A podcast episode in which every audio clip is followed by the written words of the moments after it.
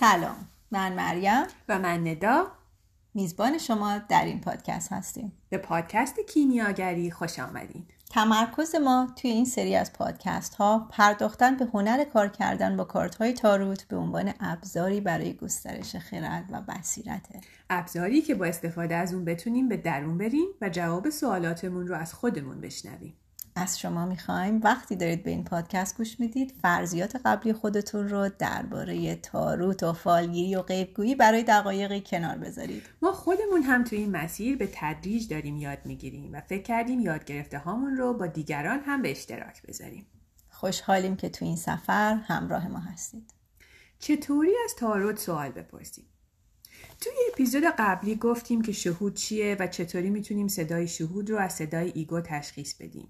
یکی همی هم درباره این که آدمای شهودی چطوری معمولاً شهودشون رو تقویت میکنن حرف زدیم. اونجا گفتیم که مراقبه کردن و نوشتن و کار کردن با خود کارت‌ها و دقیق شدن توی چرخه های طبیعت از جمله راه‌هایی هستن که ما میتونیم شهودمون رو باشون تقویت کنیم. تو این اپیزود میخوایم درباره این بگیم که اساساً چطور باید سراغ تاروت بریم. یعنی چجوری از کارتا سوال بپرسیم تا جواب هم بتونیم بگیریم. چیزایی که تو این اپیزود براتون میگیم مجموعه موضوعاتیه که تا حالا از کسایی که تاروت خونی میکنن خوندیم و تجربه های کمی که خودمون توی این مدت از کار کردن رو این کارتا به دست آوردیم. دوباره اینجا هم باید تاکید کنیم از اون جایی که انواع و اقسام دسته های کارت تاروت تو دنیا وجود داره و از اونجایی که به تعداد آدمایی که این کارتا رو میخونن روش و مدل کار کردن وجود داره و از اونجایی که مثل هر کار درونی یا روانی دیگه‌ای این کار هم خیلی خیلی زیاد به تجربه های شخصی آدما وابسته است، منتظر نباشید الان یه نسخه‌ای بپیچیم و فرمول بدیم که بعد اینطوری سوال بپرسید اونطوری نپرسید. ما یه کلیاتی میگیم از نظرات موجود و یه کمی هم درباره تجربه خودمون حرف میزنیم.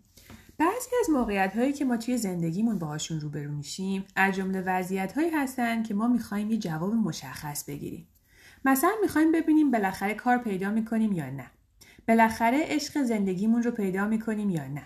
بالاخره خونه می‌خریم یا نه. بالاخره توی این شرکت پست مدیریتی می‌گیریم یا نه.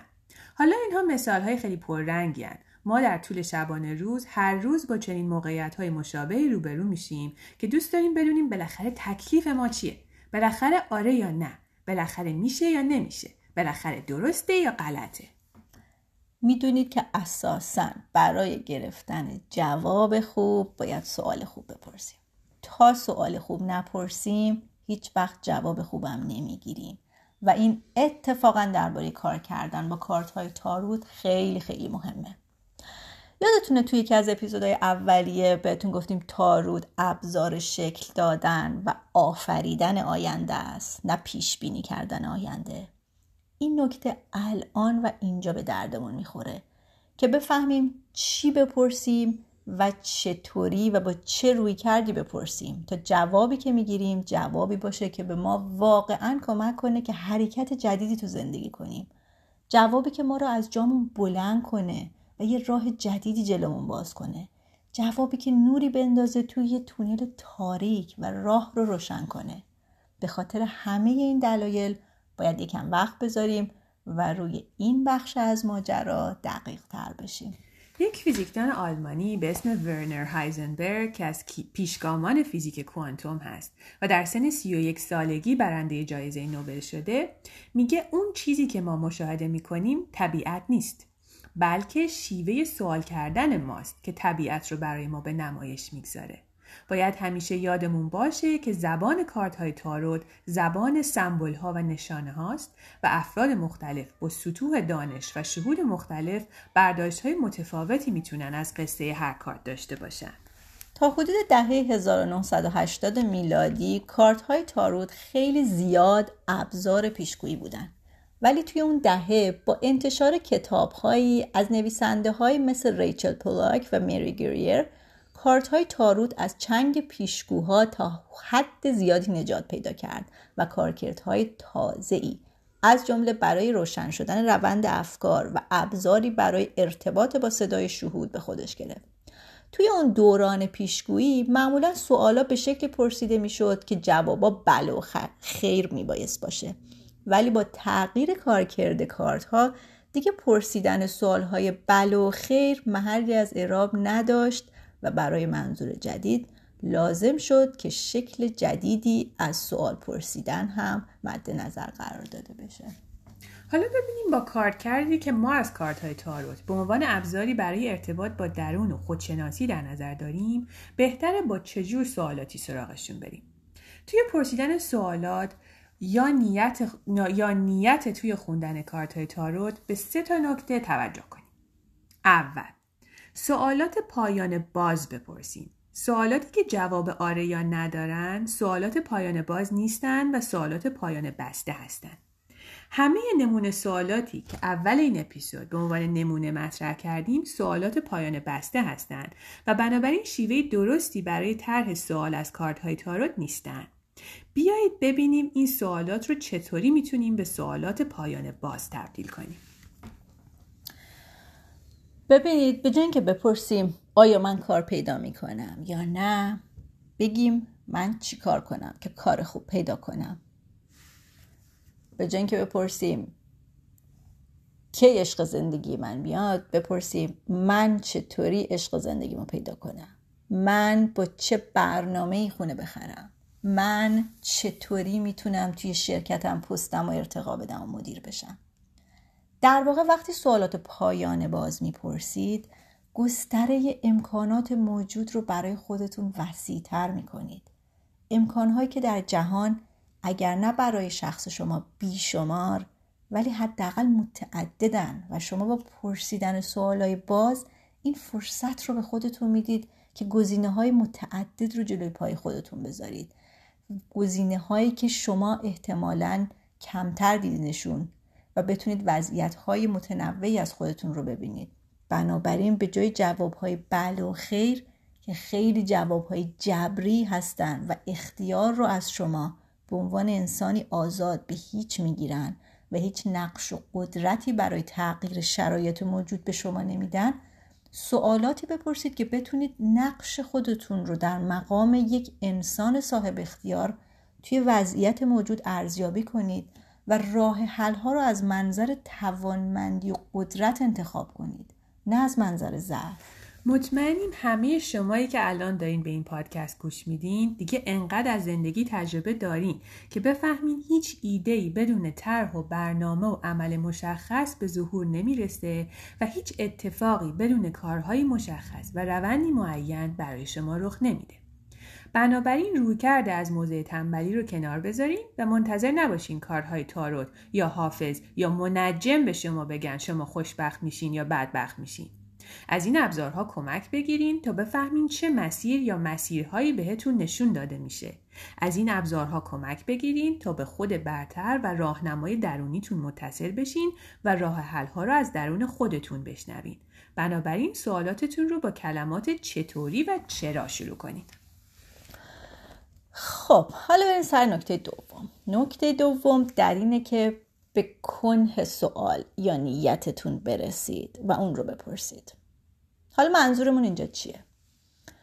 منظورمون اینه که وقتی سوال یا نیتی دارید یکم اول بهش دقیق تر بشید. این یه پیازی که دارید لایه لایه هاشو به ترتیب جدا می کنید، درباره سوالتون هم همین کارو با خودتون بکنید.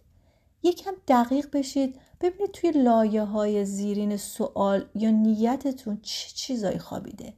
در واقع شاید توی این مرحله لازم باشه سوالات مرتبط با سوال اصلی رو هم برای خودتون روشن کنید. مثلا مدت هاست با کسی رابطه نداشتید و سوالتون اینه که بالاخره آدم زندگی من چه شکلیه و کی قراره از راه برسه. شاید سوالات عمیق‌تر مرتبط این هستن که در واقع شما باید دنبال چه جور ویژگی‌هایی در آدم مقابل باشید. شما دنبال چه جنسی از رابطه هستید؟ انتظاراتتون از رابطه چیه؟ و سوالاتی شبیه به این. بنابراین شاید به جای این سوال که آدم زندگی من چه شکلی و کی میاد، بهتره بپرسیم من چی کار کنم که بهترین آدم ممکن برای خودم پیدا کنم و توی رابطه سالم و رشد دهنده قرار بگیرم، یا آدم متقابل من احتمالاً چه ویژگی هایی داره که بتونه منو به خودش جذب بکنه.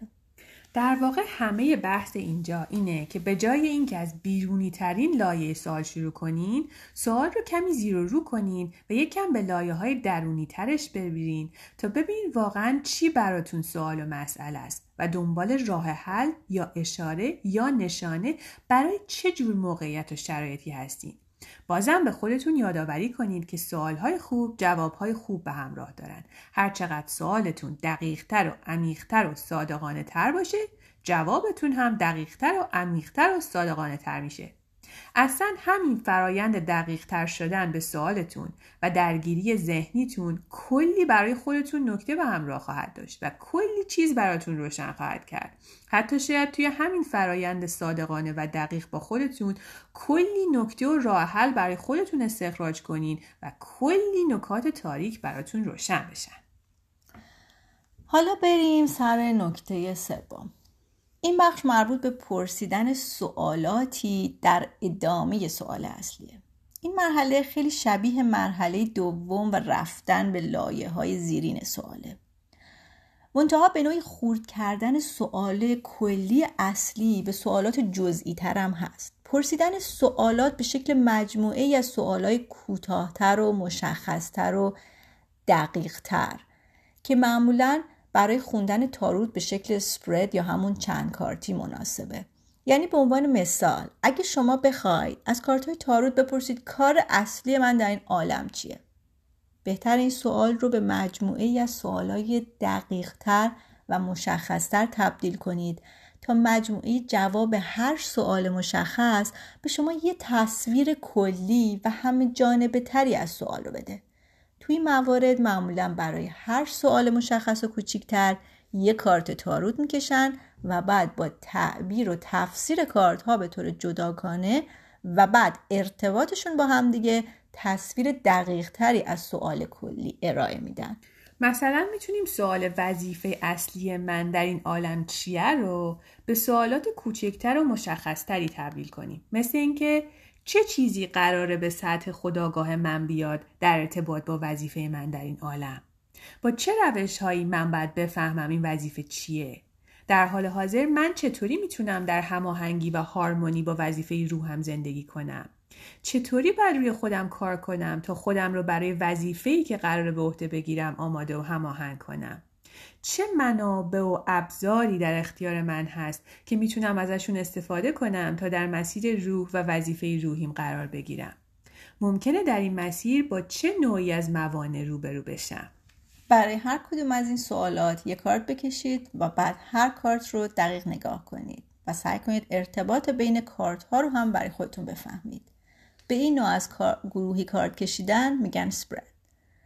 توی جای آروم و به دور از سر و صدا و به دور از ابزارهای ارتباطی این کار رو انجام بدید تا بتونید صدای شهودتون رو خوب بشنوید.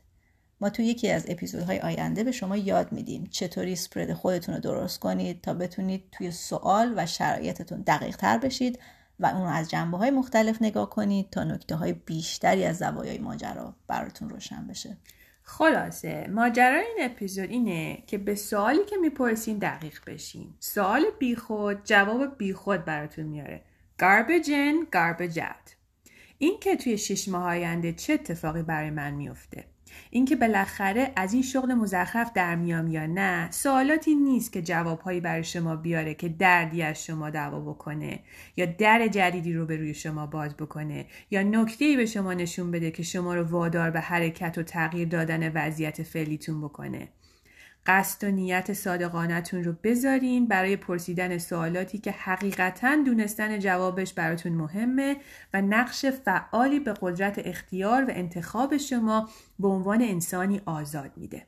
سوالاتی که شما رو در مقام بازیگر نقش اول نمایش زندگی خودتون قرار میده، چون شما رو هم دانا میدونه و هم توانا. پس خودتون همین نقش رو بپذیرین و توی هر موقعیت بپرسین چطوری نقش اول نمایش زندگیتون رو ایفا کنین که روزی که داشتین میمردین خودتون اسکار بهترین بازیگر نقش اول رو به خودتون بدین.